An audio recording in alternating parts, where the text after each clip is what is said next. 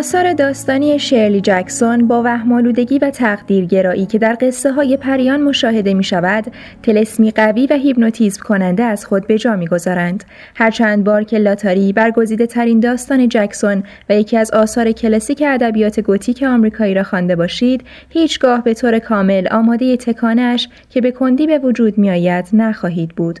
آنچه که ابتدا کاملا اتفاقی و عادی به نظر می رسد، معلوم می شود که مانند گذر آب از آب گذر اجتناب ناپذیر است. همانطور که از عنوان زمخت لاتاری پدیده غیر شخصی برمیآید، زاویه دید داستان هم بیطرف و گزارشوار است. نوعی آگاهی جمعی از ساکنان یک شهر کوچک و بینام شبیه به نیو انگلند برمیخیزد و در یادداشتهایی نمود مییابد که لحنی خونسا داشته و یادآور در مستعمره مجازات اثر فرانس کافکاست. لوازم اصلی برگزاری لاتاری خیلی وقت پیش از میان رفته بود اما صندوق سیاهی که حالا روی چارپایه بود حتی از قبل از تولد وارنر پیر مسنترین مرد دهکده به کار می‌رفت. از آنجا که بیشتر قسمت های مراسم فراموش یا منسوخ شده بود لذا آقای سامرز معمور لاتاری موفق شده بود تا به جای خورده های چوب که طی نسل ها به کار رفته بود تکه کاغذهایی را جایگزین کند بعضی ها یادشان می آمد که زمانی مجری لاتاری نوعی شعرخانی اجرا می کرد و سرودی سرسری و ناموزون هر سال سر موقع خوانده می شد.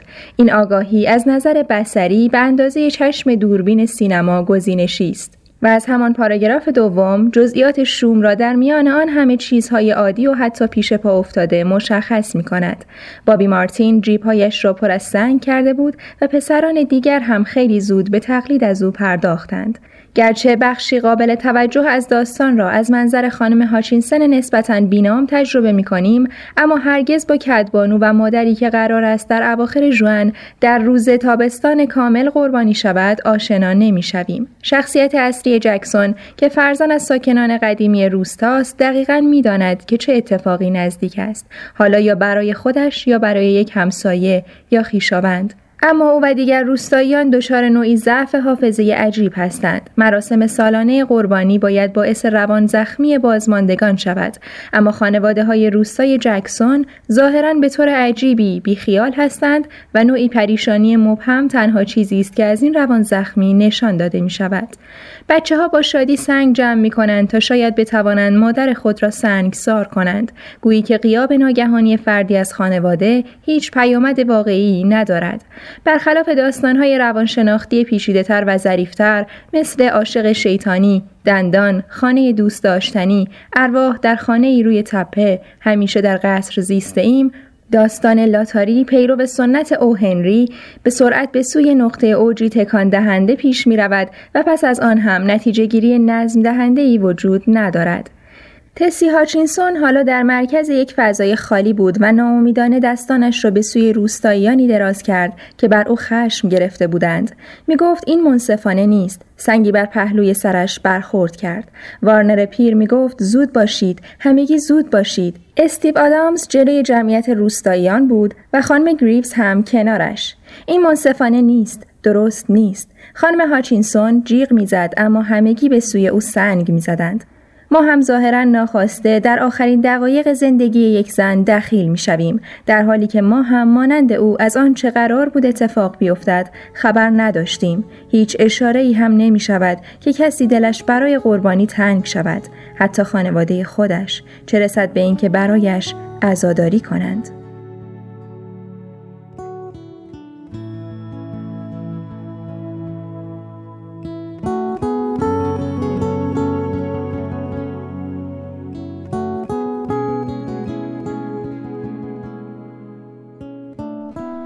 در این روستا که جمعیتش فقط حدود 300 نفر بود کل لاتاری کمتر از دو ساعت طول کشید. یعنی می توانست در ساعت ده صبح آغاز شود و طوری پایان یابد که روستاییان بتوانند برای نهار به خانه بروند. هیچ کس به معنای لاتاری نمی اندیشد و ظاهرا هیچ کس هم علاقه به ریشه آن ندارد. آیا داستان جکسون تنزی اجتماعی است یا تمثیل دینی یا بازآفرینی افسون زدوده از یک آین باستانی باروری؟ هیچ تبیینی برای آنچه اتفاق میافتد وجود ندارد جز اینکه قبلا اتفاق افتاده و دوباره نیز باید اتفاق بیفتد گفته می شود شیرلی جکسون لاتاری را خیلی سریع در مارس 1948 در 32 سالگی نوشت و فقط اصلاحاتی جزئی در آن انجام داد. این داستان در 26 ژوئن 1948 در مجله نیویورکر منتشر شد و سیلی از نامه ها و توجهات را به دنبال داشت که اکثرشان از موضع رسوایی و مخالفت بود. نویسنده حیرت زده آلبومی بزرگ آماده کرد که حاوی حدود 150 نامه فقط از تابستان 1948 بود. این آلبوم امروزه در آرشیو او در کتابخانه کنگره نگهداری می شود. علت اینکه بسیاری از خوانندگان اولیه لاتاری آن را اثری غیر داستانی محسوب می کردند این بود که در آن زمان مجله نیویورکر برخلاف امروز تمایلی به تفکیک آثار داستانی و غیر داستانی نداشت. تعدادی از خوانندگان سراحتا حیران شدند و تعدادی هم با عصبانیت اشتراک خود را لغو کردند. روز فرانکلین در زندگی نامه خوش عنوان شرلی جکسون یک زندگی نسبتا خالی از سکنه خاطر نشان می کند که هرچند قربانی لاتاری اتفاقی انتخاب می شود. اما این چندان اتفاقی به نظر نمی رسد که خانم هاچینسون کدبانو و مادر است و آنقدر مشغول کارهای خانگیش است که نزدیک است لاتاری را از دست بدهد. جو تو که نمی‌خوای ظرفا را اینجا توی سینک ول کنم. می‌خوای؟ جکسون این داستان را زمانی نوشت که بچه سومش در راه بود و در عین حال مشغول مراقبت از کودکان خردسال و شوهر پرتوقعش بود. لاتاری که بیش از یک دهه قبل از رمز و راز زنانه اثر بتی فریدان منتشر شد دنیایی را نشان می دهد که در آن زنان با لباسهای رنگ رفته خانگی منحصرا به واسطه خانواده هایشان تعریف می شوند. فرانکلین می نویسد گرچه لاتاری خصوصیتی نابهنگام داشته و در عین حال هم فرازمان و هم باستانی است اما در واقع دنیایی را توصیف می کند که جکسون در آن میزیست دنیای زنان آمریکایی در اواخر دهه 1940 که مردان آن را به طرق بزرگ و کوچک کنترل می کردند مالی، حرفه‌ای و جنسی. لاتاری به طور آشکارتری مبتنی بر ناراحتی جکسون از زندگی میان همسایگانش در نورس بنینگتون در ایالت ورمونت و در نقش همسر یک اندیشمند یهودی و برجسته نیویورکی است که خودش عجیبترین رفتار را داشت اما سالها بعد پس از مشاجره بسیار شایع با معلم کلاس سوم دخترش بود که جکسون و خانواده اش در بنینگتون مورد آزارهای کلامی و خرابکاری فیزیکی قرار گرفتند حتی صلیب های شکسته ای نیز بر روی پنجره ها می کشیدند. اینها تجربیاتی دردناک بود که جکسون آنها را در خاک غنی رمان همیشه در قصر زیسته این کشت کرد. شوهرش استندی ادگار هایمن در مقدمه کتاب جادوی شرلی جکسون خاطر نشان می کند که جکسون همیشه به این افتخار می کرد که اتحادیه آفریقای جنوبی لاتاری را ممنوع کرده است. او معتقد بود که حداقل آنها این داستان را درک کردند.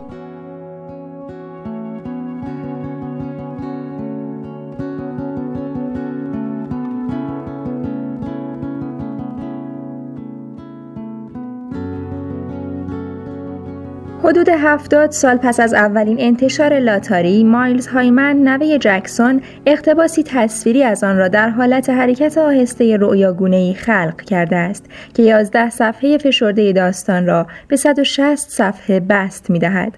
رنگ های هایمن ضعیف، کمرنگ و دگر جهانی هستند. گویی که به گذشته خیره شده ایم. با شدت گرفتن کنش تمام رنگ ها به قرمز قهوه‌ای تغییر می‌یابد. اما قرمز قهوه‌ای زمخت و ساده مانند یک داستان داستان مصور غمبار از اصری دیگر. آرزومندانه ترین یا شاید هم جسورانه ترین ایده هایمن این است که پیشینه کنش 27 جوان را در پیش درآمدی فراهم آورد که غروب 26 جوان را به تصویر می کشد. یعنی زمانی که ریش سفیدان عبوس روستا که مسئول لاتاری هستند جمع می شوند تا قرعه ها را آماده بیرون کشیدن کنند.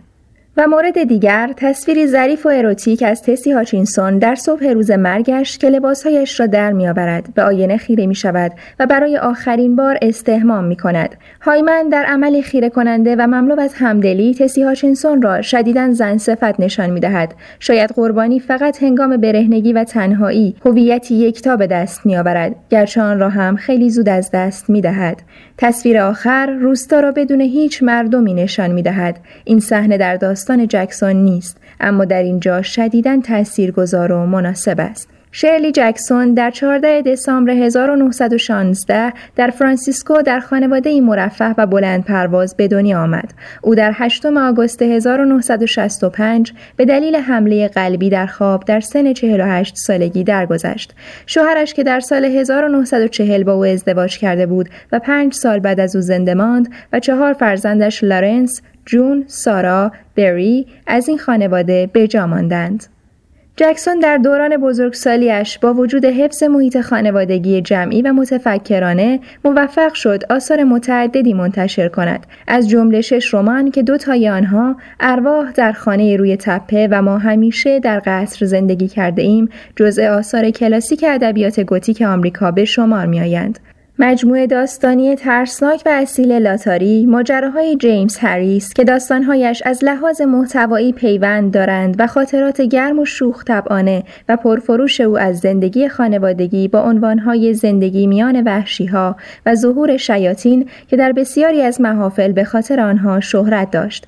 طبیعتا چیزهای زیادی درباره این دوگانگی ظاهری در آثار جکسون گفته شده است. سوگنامه ها ابراز شگفت زدگی کردند که زن مادر مسلک خاطرات خانوادگی بتواند داستان کوتاه ترسناک و تکان دهنده بنویسد.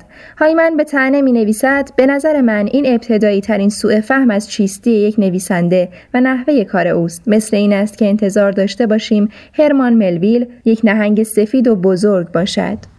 جکسون داستان کوتاه نویسی با استعداد ذاتی بود که برایش فرم یک چالش و لذت پیوسته به شمار می آمد. اولین داستانش به نام جانیس در سال 1938 زمانی که دانشجوی سال اول بود در یک مجله ادبی در دانشگاه سیراکیوز منتشر شد. این داستان با وجود کوتاهی به اندازه کارهای پختهتر جکسون قوی است. وقتی شوهر آیندهش که او هم در سیراکیوز دانشجوی لیسانس بود جانیس را خواند می‌خواست ببیند که نویسندهش کیست و عهد بست که با او ازدواج کند که البته دو سال بعد همین کار را هم کرد. داستانهای جکسون در طی دوران فعالیتش در مجلات مختلفی منتشر شد. نیویورکر، Ladies' Home Journal، ووگ، Good Housekeeping، مادموازل، Magazine of Fantasy and Science Fiction و به کرات در بهترین داستان کوتاههای آمریکایی و داستانهای جایزه اُ هنری که در آن زمان پرخواننده بودند و مقالات زیادی درباره آنها نوشته می‌شد برگزیده و منتشر میگشت. گرچه هایمن گلایه کرده که جکسون پاداش، جایزه، امتیاز یا کمک هزینه ای برای تحصیل دریافت نکرد و غالبا نامش در لیست نویسندگان برجسته درج نمی‌شد. اما در واقع انتشار آثار او در این انتشارات افتخار ادبی مهمی بود. همچنین ارواح در خانه ای روی تپه در سال 1960 نامزد جایزه ملی کتاب شد.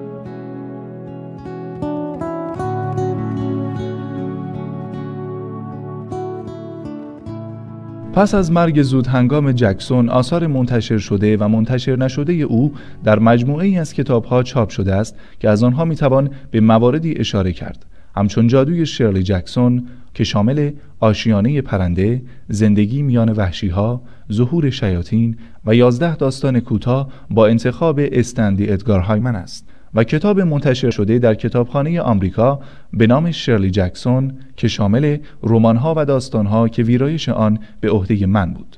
علاوه بر چندین بررسی انتقادی از آثار جکسون دو زندگی نامه بسیار خوب هم نوشته شده است. شیاطین شخصی زندگی شرلی جکسون اثر جودی اوپنهایمر و اینک شرلی جکسون زندگی نسبتا روح زده اثر روث فرانکلین که از کتاب پیشگامانه اوپنهایمر بهره گرفته و مطالب جدیدی را که لورنس هایمن فراهم آورده به کتاب می افزاید. این مطالب شامل 60 صفحه اخیرا یافت شده از مکاتبات میان جکسون و یک خواننده زن و همچنین چندین مصاحبه طولانی است.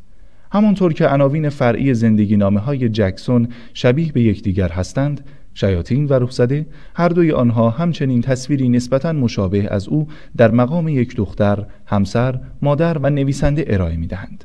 این نقش ها در زندگی بزرگسالی جکسون کاملا در هم تنیده بود به طوری که گاهی اوقات موجب فشار و استرس تقریبا غیرقابل تحمل می شد. جرالدین باگبی مادر جکسون زنی اشرافی اجتماعا آگاه و شدیداً خردگیر بود او از نسل یک معمار ثروتمند اهل سان فرانسیسکو بود جرالدین قطعا شخصیت های مادری کابوسبار در داستان های جکسون و به خصوص مادر علیل و بدخلق در خانه روی تپه بود. او همواره جکسون را تحقیر و انتقاد می کرد و این اتفاق تا مدتها پس از شهرت جهانی جکسون در مقام یک نویسنده ادامه داشت. به گفته فرانکلین مادر جکسون هیچگاه عشقی بیمنت به او نداشت اگر اصلا عشقی به او داشته زندگی نامه اوپنهایمر نیز با سخنی به همین صورت بی پرده آغاز می شود او دختری نبود که مادرش می‌خواست. وقتی همیشه در قصر زیسته این با موفقیت روبرو شد جرالدین حتی به دخترش تبریک هم نگفت بلکه فقط نسبت به تصویر جکسون در مجله تایم گله کرد. چرا می‌گذاری مجله ها چنین تصویر افتضاحی است و چاپ کنند؟ به خاطر بچه ها و همسرت تمام صبح را ناراحت بودم که چرا به خودت اجازه داده ای چنین ظاهری داشته باشی؟ تو بچه بسیار کل شق بودی و فکر می کنم که هنوز هم هستی. جکسون در آن زمان 46 سال داشت. با وجودی که جکسون همچنان به دنبال تایید والدینش بود اما بسیاری از رفتارهای او به نظر واکنشی گردن کشانه نسبت به آنها بود. چیزی که به زعم او روشی بیهس کننده برای انتباق با زندگی آنها بود. رمان‌های اولیه او جاده از میان دیوار اعدام یک مرد و ساعت آفتابی بزرگسالانی سطحی نگر و درو را به صورتی تنز به تصویر می‌کشند. آشیانه پرنده قبل از فیلم محبوب سه چهره هوا شکافتن روان زنی جوان و حساسی را به چندین شخصیت نشان می‌دهد. شخصیت هایی که در واقع واکنش به نقش دیوانه کننده است که از او انتظار پذیرشش را دارند. جکسون در زمان نوشتن این رمان در یادداشتی به خودش می نویسد دارم در آشیانه پرنده با چیزهایی درگیر می شوم که به طور بالقوه قابل انفجار هستند و بدینسان با چیزهایی که در خودم به طور بالقوه قابل انفجار هستند. فرانکلین از آن می کند بسیاری از کتاب های جکسون دارای اعمال مادرکشی هستند. خواه غیر عمدی خواه خودخواسته. کشتن همتایان جرالدین در داستانها تنها راهی بود که جکسون می توانست این صدای مخالفانه را خاموش کند.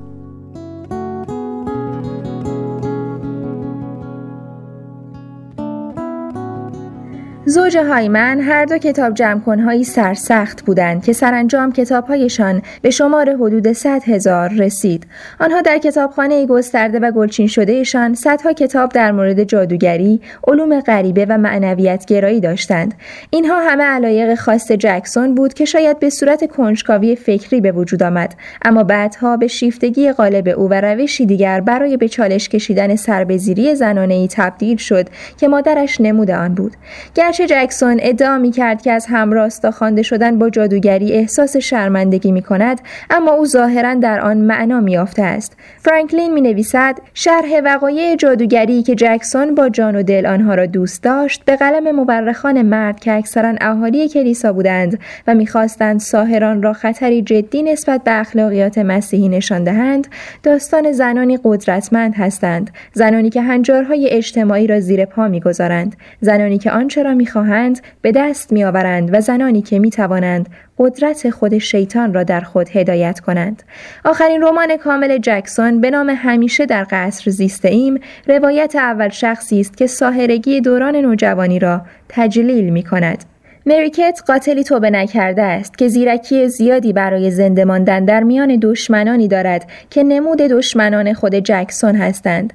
جکسون در گفتگوی غیر رسمی در مورد نوشتار تحت عنوان تجربه و داستان در مجموعه همپای من بیا که بعد از مرگ او جمع آوری شد با حرارت خاطر نشان می کند من داستان نویسی را بیش از هر چیز دیگر دوست دارم چون خود نویسندگی داستان به طور کاملا ایمن از شما در برابر واقعیت حفاظت می کند. هیچ چیز به روشنی یا بیپرده دیده نمی شود بلکه همواره از میان هجابی نازک از واژگان در میان ازدواج های ادبی موارد ناخوشایند کم نیستند اما ازدواج شعر جکسون با استنلی ادگار هایمن هم مانند ازدواج جین استافورد با رابرت لاول یا سیلویا پلات با تد هیوز هم سمر بخش و هم برای زن مخرب بود. این زندگی زن و شویی پرکشمکش و پرهیاهو ظاهرا محرکی برای هر دو طرف بوده است. هم الهام بخش و هم عاملی برای خشم و فرسودگی.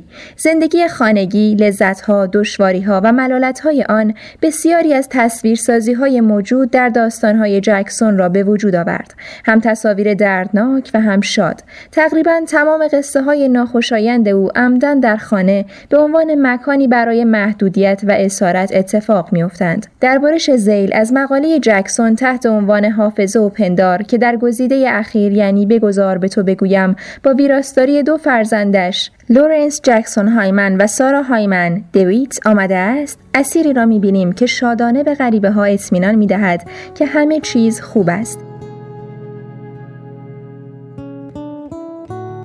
نویسنده ای هستم که به خاطر یک سری سوء تصمیم های معصومانه و جاهلانه خود را در خانواده ای با چهار فرزند و یک شوهر میابد در خانه ای هجده اتاقه و بدون هیچ کمکی با دو سگ دانمارکی بزرگ و چهار گربه. همان چهار ساعتی هم که در شبانه روز میخوابم جای تعجب دارد. واقعا جای تعجب دارد. و برای اینکه مبادا کسی فکر کند که این کدبانو مادر در حال گلایه کردن است او خواننده را خاطر جمع می کند که در تمام زمانی که تخت خوابها را مرتب می کنم ظرفها را می شویم و برای خرید کفش های رقص به شهر می روم برای خودم داستان می گویم داستانهایی در مورد همه چیز هر چیز که به فکرتان برسد فقط داستان.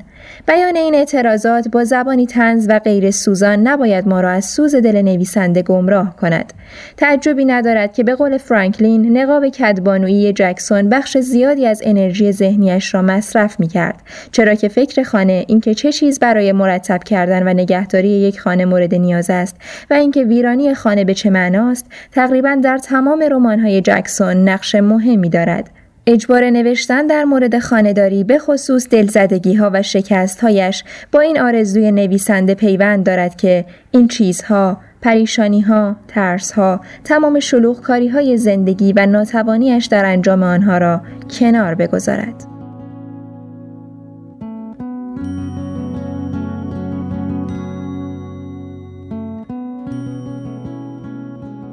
در داستان من اینجایم و باز هم ظرف می‌شویم یک خاطره بظاهر شاد به تدریج حالتی سورئال از خطر و ناراحتی مییابد و ابزار و وسایل آشپزخانه دارای شخصیت می‌شوند صدای کمیک جکسون همواره جو را کنترل می کند تا مبادا خواننده جا خورده و نویسنده را به جای یک فمینیسم اشتباه بگیرد که از سرنوشت خود به عنوان کدبانوی اسیر در آشپزخانه مینالد. جکسون هم مانند دیگر نویسندگان زن با استعداد زمان خود همچون جین استافورد و فلانری اوکانر علاقه چندانی به فمینیسم نداشت چرا که فمینیسم هم از نظر او گونه تحقیر کننده از فرمان برداری بود. او خود را بینظیر می‌دانست. داستان عملا ناشناخته زورآزمایی با ساختار استادانش که در بگذار به تو بگویم هم گنجانده شده نقش اول بداقبال خود را در مکانی روح زده فرو میفرستد.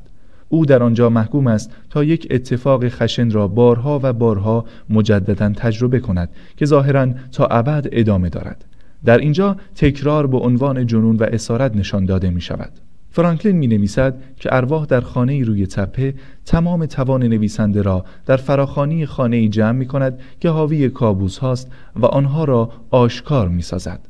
خانه ای که در آن خیالهای بازگشت به خانه به تنهایی ابدی ختم می شود. این تنهایی اوج استعاره ازدواج همزیگرانه پرشکنجه ولی بسیار متعهدانه است. گرچه استندی ادگار هایمن اولین خواننده دقیق و پر اشتیاق ترین حامی جکسون بود اما جکسون با این حال تمام کارهای خانه و مراقبت از کودکان را همانطور که شادانه به ما می‌گوید انجام می‌داد.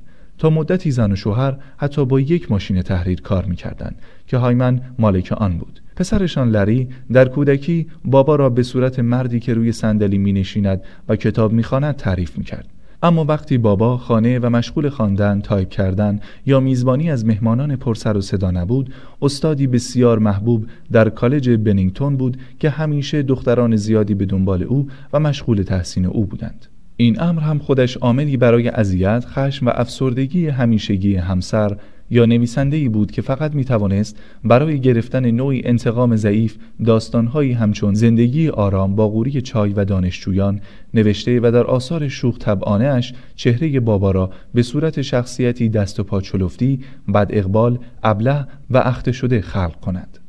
اتفاقی که باعث بدتر شدن رابطه تیروتار خانواده هایمن شد این بود که آقای هایمن پس از 13 سال زحمت کشیدن برای کتاب دومش به نام کپه پر از گیاه داروین، مارکس، فریزیر و فروید به عنوان نویسندگانی ادبی با یادداشت‌های ناامید کننده و فروش نچندان جالب روبرو شد در حالی که آثار جکسون همچنان رو به پیشرفت بود. با این حال به نظر می رسد که جکسون شدیداً عاشق هایمن بوده. هرچند ظاهرا در عین حال از او نفرت هم داشته است خیال پردازی های آخرین سالهای پر عذاب زندگیش همه مربوط به فرار و شروع زندگی جدید بود حتی در حالی که همچنان گرفتار مسئولیت های خانواده و تأخیرهای حاصل از ازدواجش بود در نامه اتهامی به هایمن که به گفته فرانکلین احتمالا جکسون آن را در سال 1958 در اوج نوشتار خانه روی تپه نوشته است جکسون از تنهاییش می نویسد. تنهایی در مواجهه با بیتفاوتی شوهر نسبت به او و فرزندان علاقه ریشه‌ای او به زنان دیگر تحقیر او تعهد وسوسانه او نسبت به تدریس و شاگردان تماما بانو که هیچ جایی برای ارتباط عاطفی دیگر نمیگذرد حتی ارتباطی مشروع در خانه.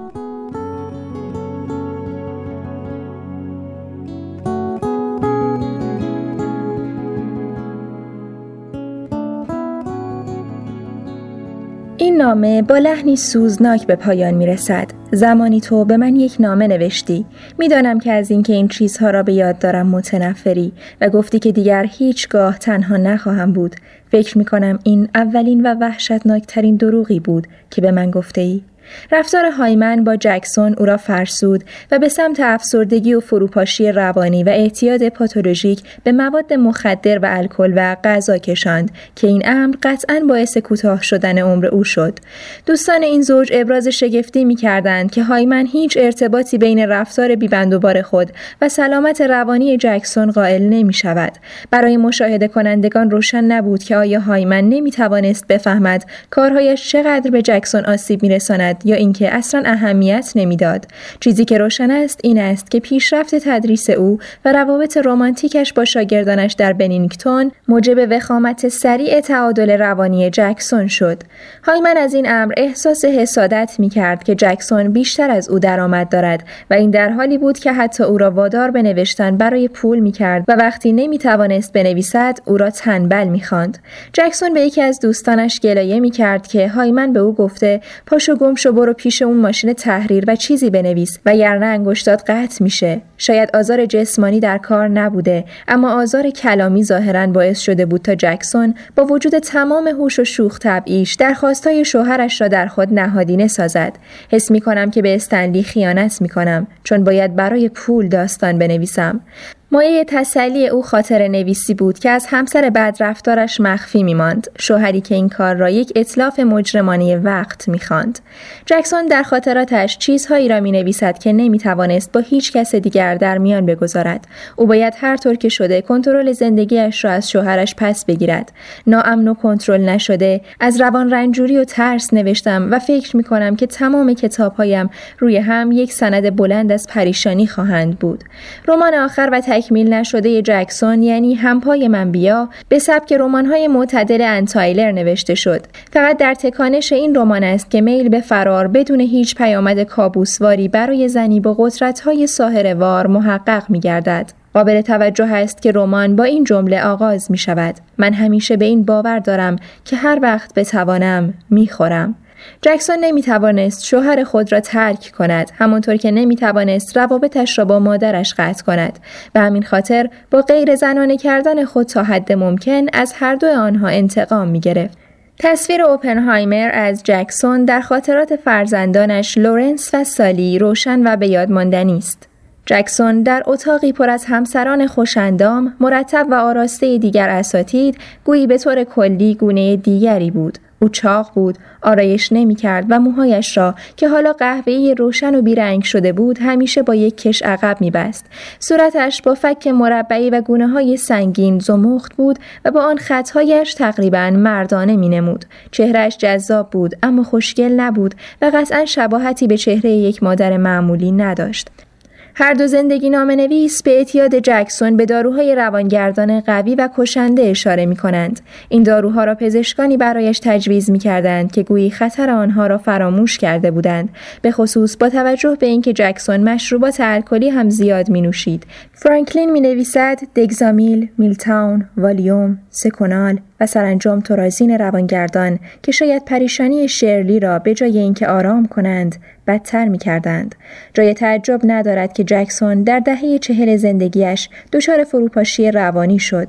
او دچار چندین بیماری از جمله حمله حراس و آگورافوبیا یعنی ترس از بیرون رفتن از خانه شد که شجاعانه با تمام آنها رویارو گشت آن هم ظاهرا بدون اینکه مصرف داروها الکل و غذا را کاهش دهد ظاهرا هایمن هم که خودش فردی شدیدا مشروب خار و فربه بود اهمیتی به سلامت جکسون نمی‌داد.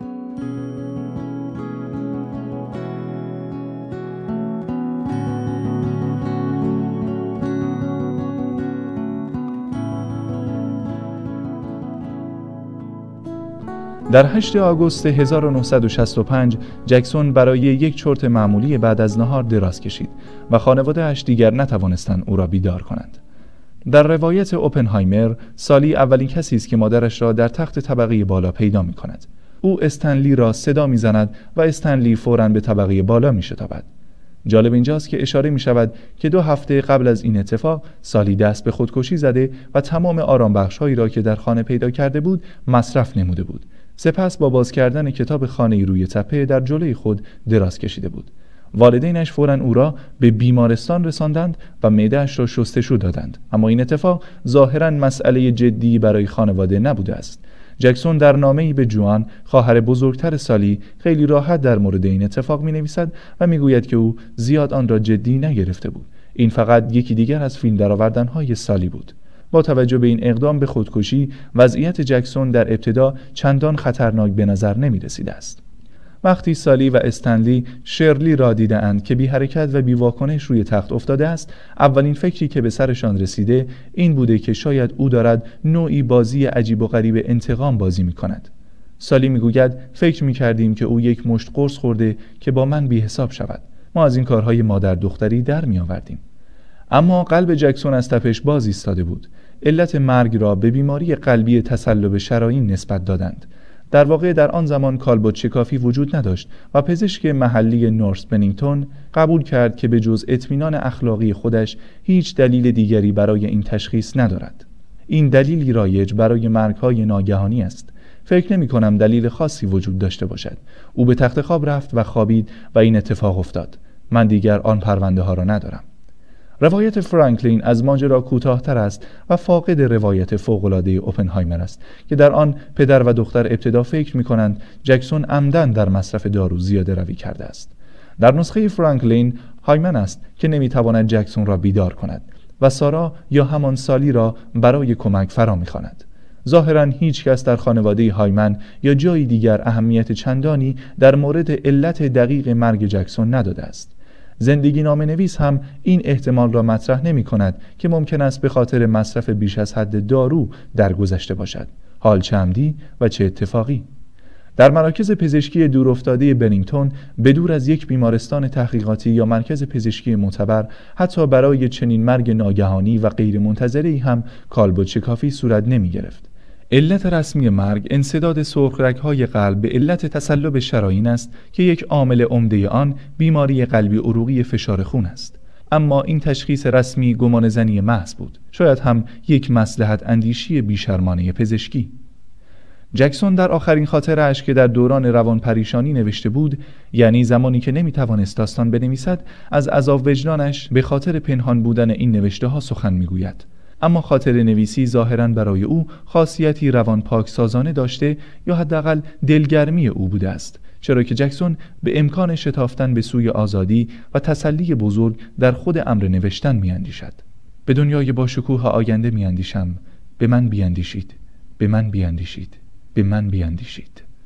نه برای اینکه افسار گسیخته باشم و نه برای اینکه کنترل کنم. تنها امن جدایی تنهایی تنها ایستادن و راه رفتن نه اینکه متفاوت ضعیف بیچاره و خار باشم و چشمانم را ببندم. چشمانم را نمیبندم. آه از بستن چشمها. در سوی دیگر کشوری است. شاید کشور با شکوه خوشی باشد. شاید کشور یک داستان شاید هم هر دو. برای یک کتاب شاد خنده ممکن است. خنده ممکن است. خنده ممکن است. خنده ممکن است.